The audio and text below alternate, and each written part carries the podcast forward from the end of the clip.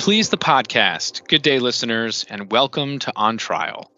I'm your host, Christopher DeGennaro, a commercial litigation lawyer with a focus on trial practice at Foley and Lardner in New York. For the second episode of the On Trial podcast, we sit down with Lisa Noller, a former federal prosecutor with 25 years' experience and chair of Foley's Government Enforcement Defense and Investigations practice. Lisa is the second of two guests to identify the opening statement as the most important part of trial. She also talks about how to keep a jury engaged and explains how being nimble is the most important skill of a trial lawyer. Of course, Lisa also shares some trial war stories, including a witness identification right out of a movie. Please enjoy the podcast, and I'll be back with you for summation.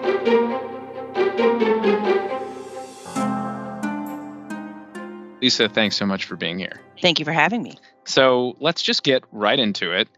What is the most important part of a trial in your view? Christopher, the most important part of a trial is the opening.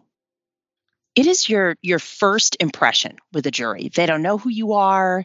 They've likely never been in this circumstance. Frankly, a lot of them don't want to be there. And so if you can make their time worth their while in a minute, I think it reaps rewards.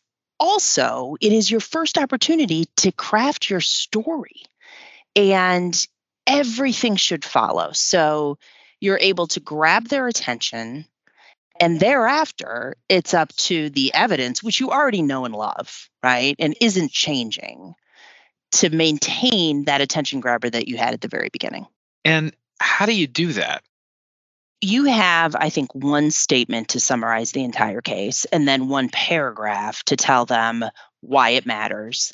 And then, somewhere, depending on the length of the trial, between five minutes and I would say 30 to 40 minutes to explain how you're going to deliver on your first sentence, right? So, picking the first sentence is critical. So I thank you for the opportunity to do this. It it actually caused me to go back and look at some of my prior openings. And true to form, I have one sentence, right, that is the attention grabber. So here are a couple. Greed is a powerful motivator. Follow the money. No money down, cash back at closing. Both of these were lies. So those are, I mean, if you're not intrigued at that point, then probably you really don't want to be a juror mm-hmm. and there's not much I can do to get you past that until I I introduce the evidence and start convincing you that it's a good idea.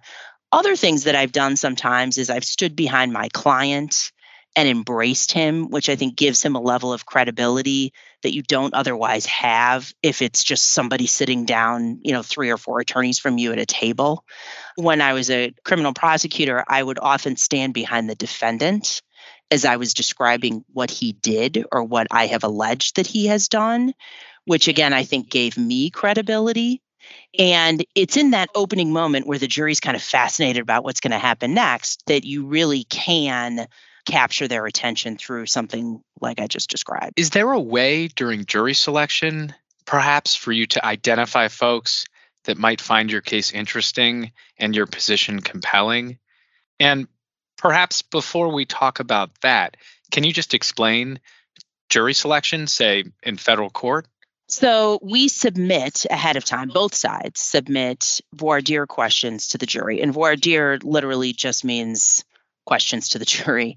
And in those questions, what I'm trying to do as a defense attorney is to understand what the jury's thinking and what biases they bring to the courtroom.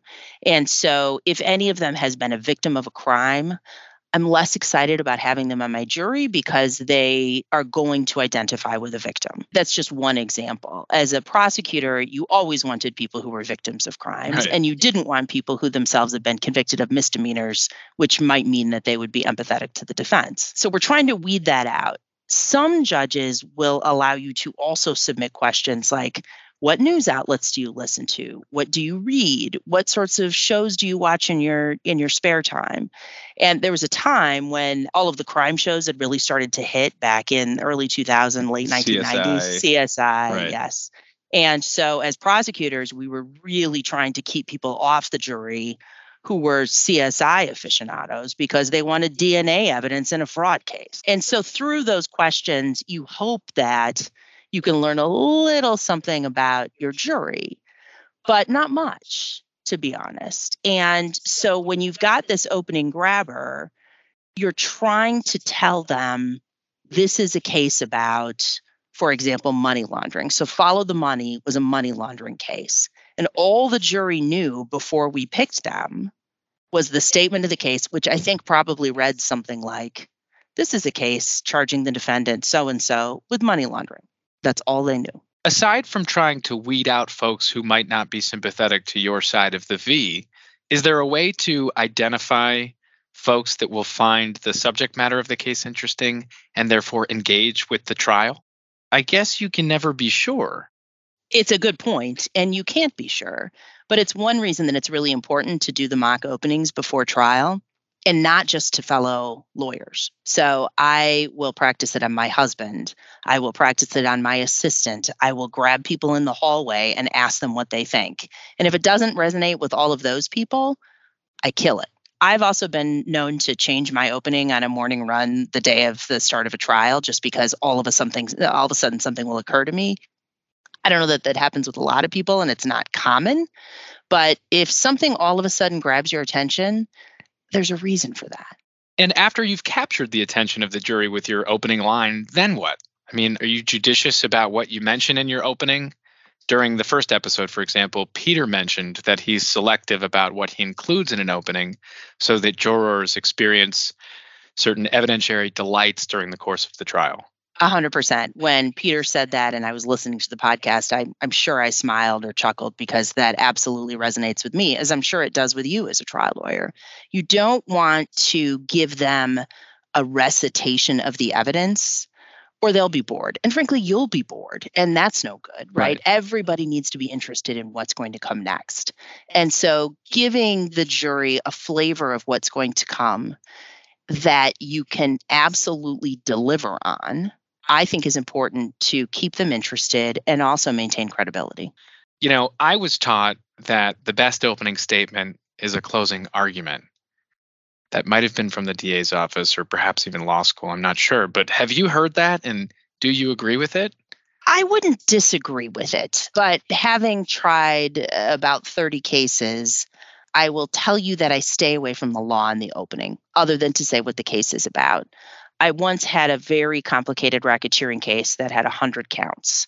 And I did snapshot the law of racketeering for them because it was going to be a, a, very, very long trial and I wanted them to understand why they were taking up so much of their time. But I probably, Christopher, spent 20 seconds doing that mm-hmm. of what was probably a, a 40 minute opening, 45 minute opening.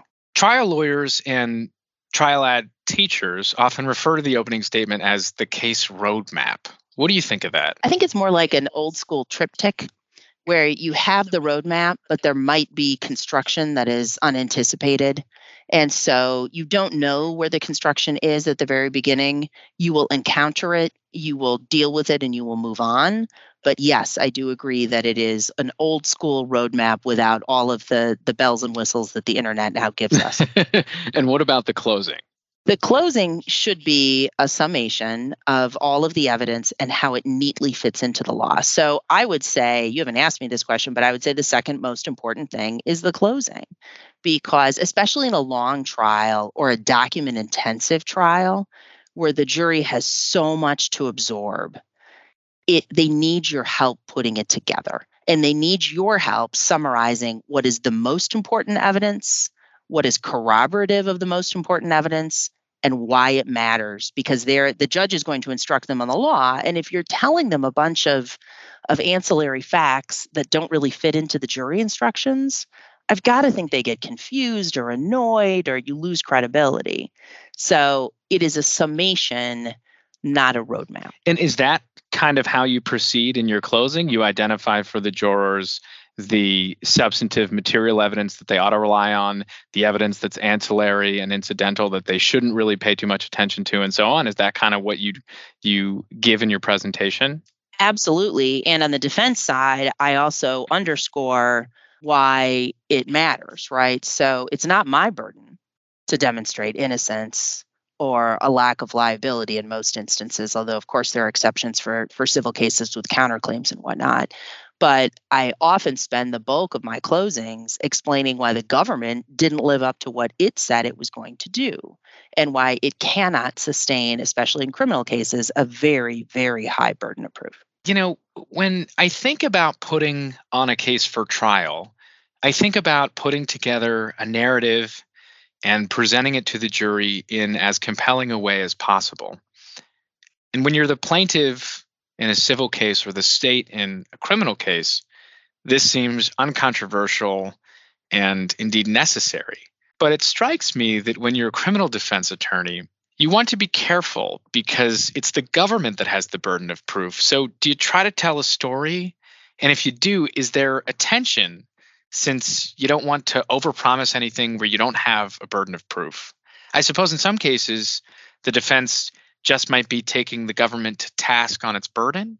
It's such a good question. And it, it's, of course, case specific, right? So, in many violent crimes cases, so bank robberies, drug dealing, uh, felon in possession of a firearm, identity is a significant piece of the evidence, right?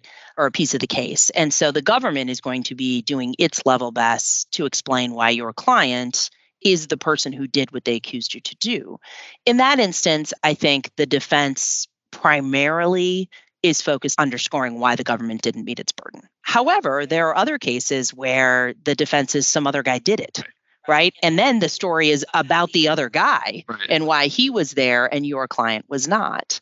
In other cases, particularly fraud cases, a significant portion of the defense is that you didn't intend to do something wrong or what you did what your client is accused of doing is immaterial to the ultimate issue and those are all elements of the offense that the government has to prove but i think you don't want to spend so much time saying the government didn't prove its its element what you want to say instead is here's why you know that this was a mistake. You know, and put put the jury in the position of your client and explain why, for example, April 15th is a moving deadline for tax purposes. It's not that you absolutely have to file by that date. So there's a story to be had there, right. Christopher, but it's not necessarily a beginning, middle, end. Well, Lisa, so far this has been awesome, and you've given us some excellent insights into the opening statement and closing argument. I'd love to hear a bit about your practice, though, and how you got to where you are as chair of Foley's Government Enforcement Defense and Investigations practice. So, I've been at Foley for 11 years. My practice is about half civil, largely False Claims Act defense, and about half criminal, about half healthcare related, and half other. So right now, that's a steady diet of uh, public corruption cases because I do live in Chicago, and that is a priority of the U.S. Attorney's Office here. But that that could change at any given moment. I came to this practice from the U.S. Attorney's Office, where, as you noted, I had been in both the civil and criminal divisions of the office in Chicago, and a, a, decent portion of my time was spent on on healthcare fraud cases. And before that, I was an associate at a law firm uh, where I had the opportunity to try a couple of cases before joining the U.S. Attorney's Office. And as you know, once you catch the bug early in your career, it is impossible to shake it. So tell me about that. So is that when you sort of found your love for trial practice when you were an associate before the U.S. Attorney's Office? Yes, that is correct. I was on the defense side of a fraud case, and it was a three week trial in state court. And looking back on it, I think I really had no idea what I was doing, and it didn't matter. I was having so much fun. And every day that I was in that courtroom, I thought, wow, this is really better than anything else I ever could have imagined myself doing. Why do you think that is? I mean, what is it about trial? I think in the first podcast that you published, Peter Wang actually really nailed it. There is a performative aspect of trying a case. And while I think I'm a pretty lousy actor and I, I tried it as a child and my parents steered me way away from it, I do enjoy and always have liked being an orator.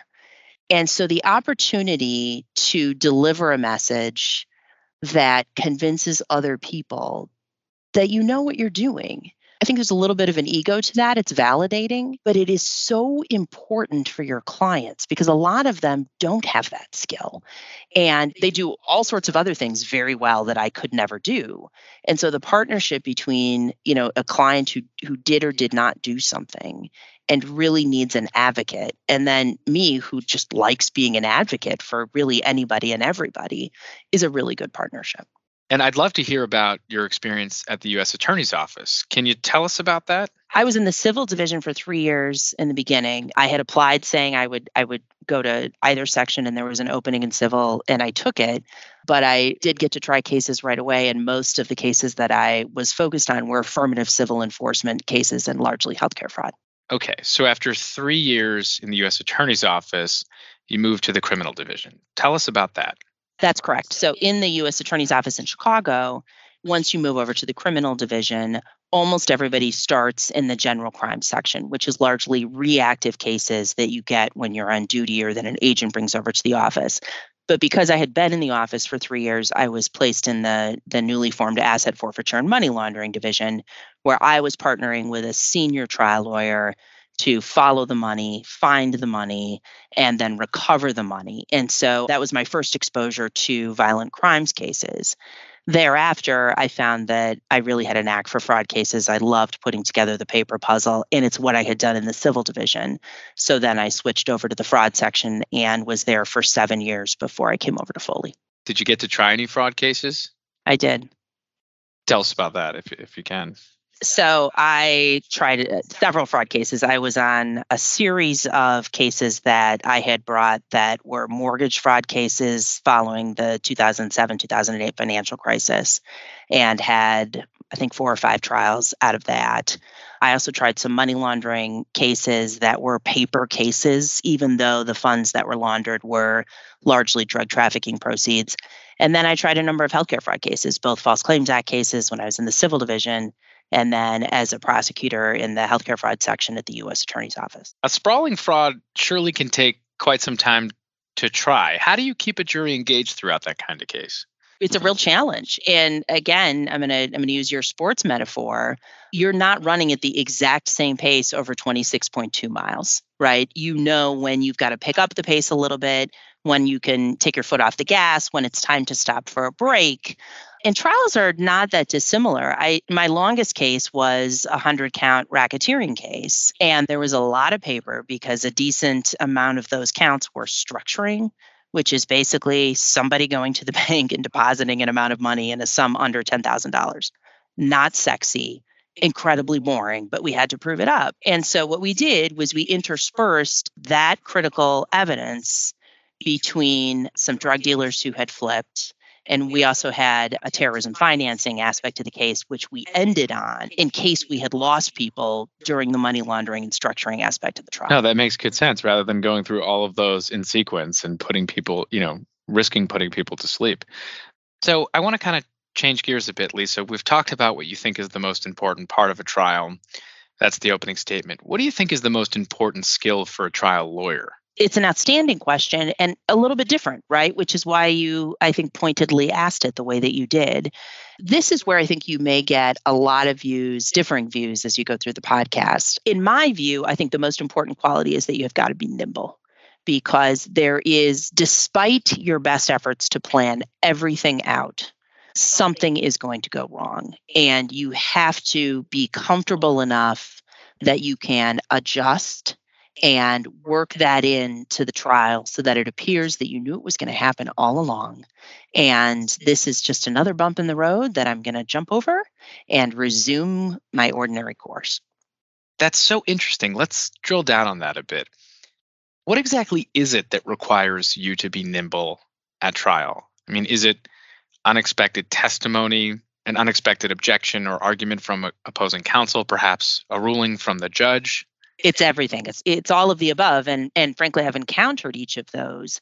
And it's somebody said this to me before so i can't claim credit credit for it but i believe it. Examining a witness either on cross or on direct fact witness or experts is a little bit like a game of catch. You really hope that when you throw the football, it lands squarely in the witness's hands and they toss it back to you and it's effortless and everybody thinks it's a beautiful game. But that's just not realistic, right? Sometimes you fumble it. Sometimes you've got to jump a little bit to the left and stretch out to make a, a catch. Sometimes you hand it off to somebody else, right? all of those things happen in a trial, and you've got to make it look like when you win the trial at the end, that was just part of the game. Okay, so let's take a step back for a moment. When do you start to think about preparing a case for trial? Is that something you do early on in the life of a case? I try and think about what my opening statement, my closing statement, and my jury instructions are going to be at the first hint that the case is headed to trial. And a lot of criminal cases don't go to trial because the stakes are so high. And the same is true of False Claims Act mm-hmm. cases. So, interestingly, Christopher, I find myself doing that later and later than I used to mm-hmm. when I was controlling the narrative and bringing cases when I had the burden of proof as a prosecutor. But for example, when I write out a direct exam, and I'm preparing for trial, I will put into my exam in writing all of the objections that I think would be well founded and a response. And I have that at the ready so that I hopefully am not caught off guard right. by a hearsay objection that I didn't see coming. I also will proactively send over things like stipulations to the other side and say, look, you know, here are some, in my head, I'm thinking, here are some things that I really hope you'll agree that we can get in. But with the government and the other side now, a lot of times I'm I'm taking the approach where I'm the overly friendly defense attorney who's actually trying to do them a favor by talking about the evidence ahead of time, when really what I'm trying to do is make sure that the things that are going to be curveballs are going to come in as seamlessly as possible. That makes good sense. And you said something else that I want to focus on. You're the overly, often the overly friendly defense attorney, right? Um, because the government, of course, at least controls whether and what plea your client may ultimately get. So I want to talk about your interactions with opposing counsel, both as a criminal defense attorney interacting with prosecutors and as a civil litigator interacting with opposing counsel in the civil context. Are you generally collegial, sort of cooperative counterpart, or is there a time and place to be, you know, enemy number one? I mean, how do you approach interacting with your adversaries? There's slight differences, again, depending on the case and depending on the courtroom and the posture and my adversary. But my default is very similar to Peter Wang's, which is that I know that the jury is watching me from the moment that they walk in for jury selection. And so I sit up a little bit straighter. I interact pleasantly with everybody in the courtroom, including my adversary, including the marshal service, including the judge. Because if the judge likes me and the marshals like me and opposing counsel likes me, I think I've got a little bit more credibility with the jury who thinks, hold on a minute, you're representing somebody who was accused of a crime. I'm not sure I like you. I want them to like me. That was also my approach when I was a prosecutor, is that I wanted the jury to see perhaps a slightly different interpretation of a friendly adversary, which is somebody who is so confident in their position that they can be comfortably friendly with everybody in the courtroom. And I suppose that also carries through today as a defense lawyer. Were you ever concerned as a prosecutor that you shouldn't appear to be too friendly with the defense attorney since his or her client is accused of something that you know was so serious that your office was was prosecuting all the way to trial i mean did you well there's a difference christopher between being a, a collegial person and a collegial adversary and hanging out with the defendant at counsel table, right? I mean, the defendant, when I was a prosecutor, didn't like me any more than I was sure. interested in being being friends with him or her. But I was I tried to never be mean. But that didn't mean, for example, that I wouldn't point at the defendant for emphasis or stand behind the defendant when I was trying to make an identification particularly hit home, or change the inflection of my voice when I was trying to make a point. But I think that there's room to do that without being a brat. I think that's right. I think that makes sense. Much of your practice now is defending or representing folks under investigation. And so, how, if at all, does your varied and substantial trial practice and experience inform this new sort of investigative defense practice that you have? It's still being an advocate. And even if I'm not in front of a jury, what my team is really trying to do is to convince a prosecutor not to charge our client. And that is every bit as important as the best closing argument that you could ever give to a jury, because you've got to take the evidence and the law and explain to the government who is, again, like a jury because they hold your client's fate in their hands to exercise their discretion and do what you have asked them to do. I don't think I would be as successful at doing that, you know, convincing the government to decline cases as I have been if I were not a decent trial lawyer, because it's that practice of asking for something and putting together the support for your ask that serves us well as defense attorneys, even before we get to trial. And so, necessarily, then you are thinking about how the case might be tried when you're presenting the reasons to the government why you know they shouldn't charge a client. That's absolutely true. And I actually remember somebody coming into my office. He was a former U.S. attorney when I was at the U.S. Attorney's Office, and I was considering bringing a healthcare fraud case. And I remember him sitting down and saying, "Lisa, you will never win this trial." And he had me right? That was a grabber. I mean i thought uh-oh I, I, better listen to what he has to say. And he then gave me his closing argument where he put everything together. And i've learned from that. And i have used that line with prosecutors when i'm mm-hmm. asking them to decline cases. And i think it can be very effective as long as you don't use it 100% of the time. Okay so this has been great. This has been really insightful. But of course we want to hear some trial war stories. And so I'm sure you have many. What is your most memorable trial experience? Hands down, it is a case that actually underscores the importance of being nimble, Christopher. It was a, a, money laundering and drug trafficking trial in front of Judge Norgle, who, if you practice in Chicago, you would appreciate that he's been on the bench for a really long time and is really good at what he does. And sometimes will actually you can hear him mumbling objections when the attorneys aren't aren't raising them themselves. But in any event, we had a cooperating witness who we had advertised in opening was going to be critical to the case. And it was largely an identity case. The defendant was saying, It is not me on the wiretaps who is running this drug trafficking organization. And so we put the cooperator on the stand and asked him to introduce himself. And about three questions in, asked him to identify the defendant in the courtroom. And he looked out around the courtroom and he said, I don't see him here.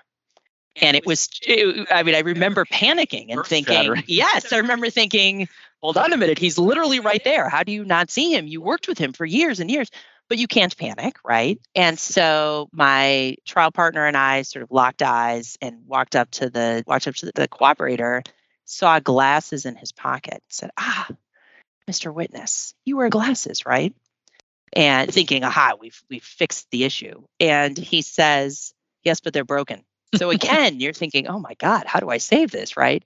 And my trial partner said, we need a sidebar. And we asked Judge Norgle for permission to have the cooperating witness step off the jury, off of the witness stand, yep. and walk into the well of the courtroom, thinking that if he bumps noses with the defendant, he will he will actually identify him. And the judge looks at us and he says, are you sure you want to do that?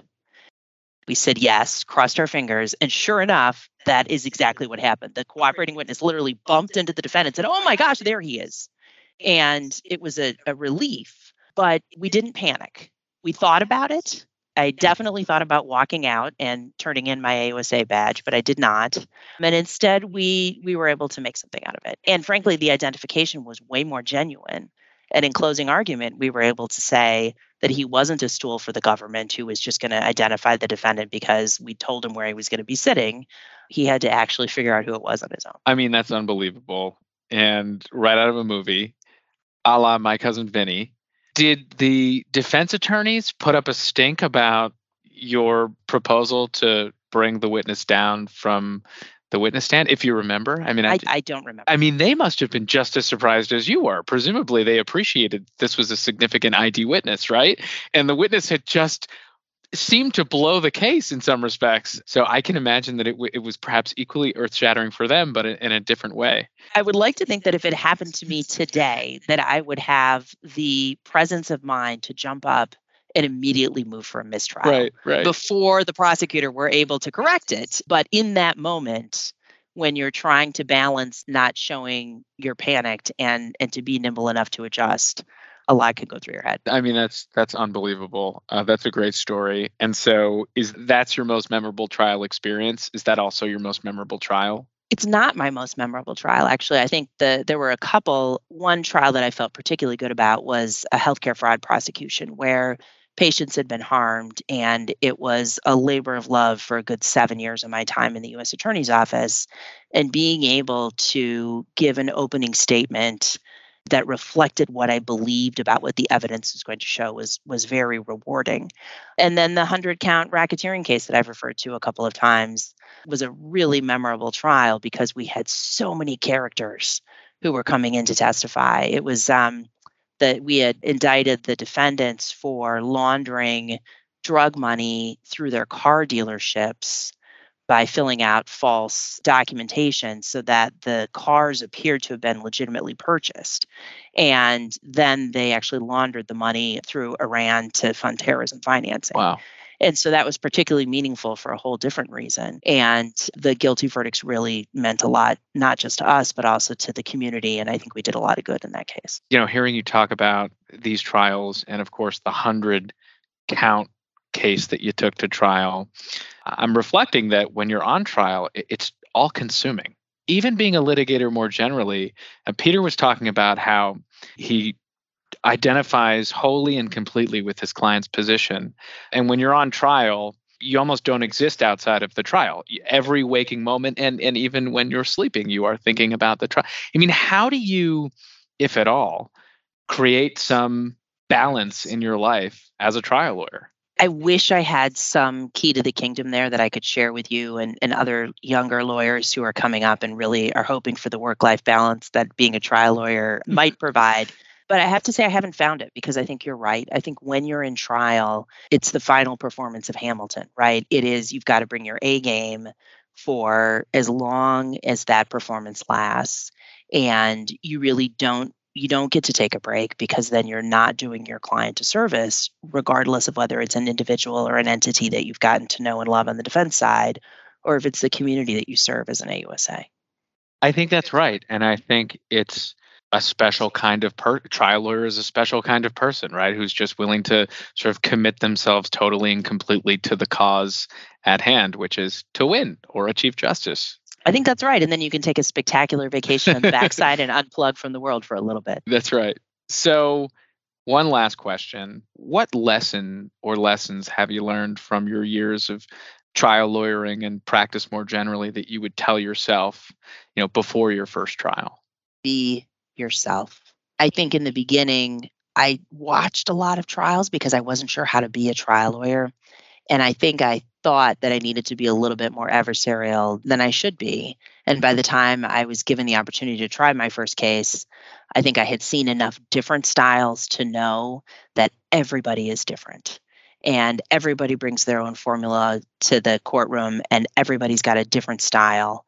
And I don't think it actually can be exactly the same every time, which is why I say that it's important to be flexible and nimble and really adjust for whatever whatever trial throws at you because there will always be something you do not anticipate. Mm-hmm.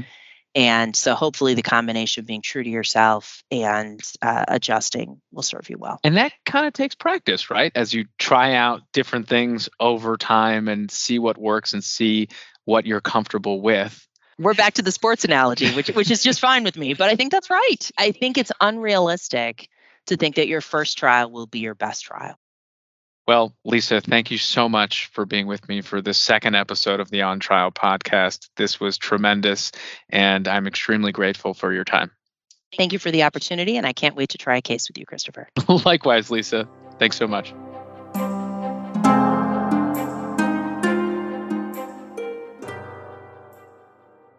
You've got one sentence to summarize your case, one paragraph to explain why it matters, and a few pages to explain how you're going to deliver on your first sentence.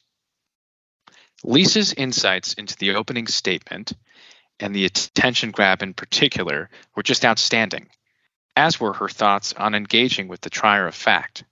And I think I agree with Lisa that the most important skill of a trial lawyer is being nimble. I also especially liked how Lisa likened the examination of a witness to a game of catch with give and take and some inherent unpredictability. And thanks to Lisa's experiences, I will be sure to move for a mistrial if I'm ever defending a criminal case and the prosecution's ID witness forgets his or her classes. And we should all remember to be ourselves when on trial. In sum, it's clear that the opening statement is of paramount significance, and trial is an art which requires flexibility and is mastered only with practice and time. Lisa was an excellent second guest on the On Trial podcast. Please tune in next time for another interesting discussion on the art of trial with another seasoned and talented trial lawyer. Thank you for listening to this production from Foley and Lardner LLP. This podcast is provided for general informational purposes only and is intended as a general overview. The podcast does not constitute legal advice nor solicitation to provide legal services. It's not meant to convey a legal position of Foley and Lardner LLP on behalf of any client, nor is it intended to convey specific legal advice. Any opinions expressed in this podcast do not necessarily reflect the views of the firm, its partners, or its clients. The podcast is not intended to create, and listening to the podcast does not constitute an attorney client relationship. The listener should not act upon this information without seeking counsel from a licensed attorney. Foley makes no representations or warranties of any kind, express or implied, as to the content of the podcast or to its accuracy or completeness and accepts no responsibility for an individual who acts or refrains from acting based on information obtained from the podcast. In some jurisdictions, the contents of this podcast may be considered attorney advertising. If applicable, please note that prior results do not guarantee a similar outcome.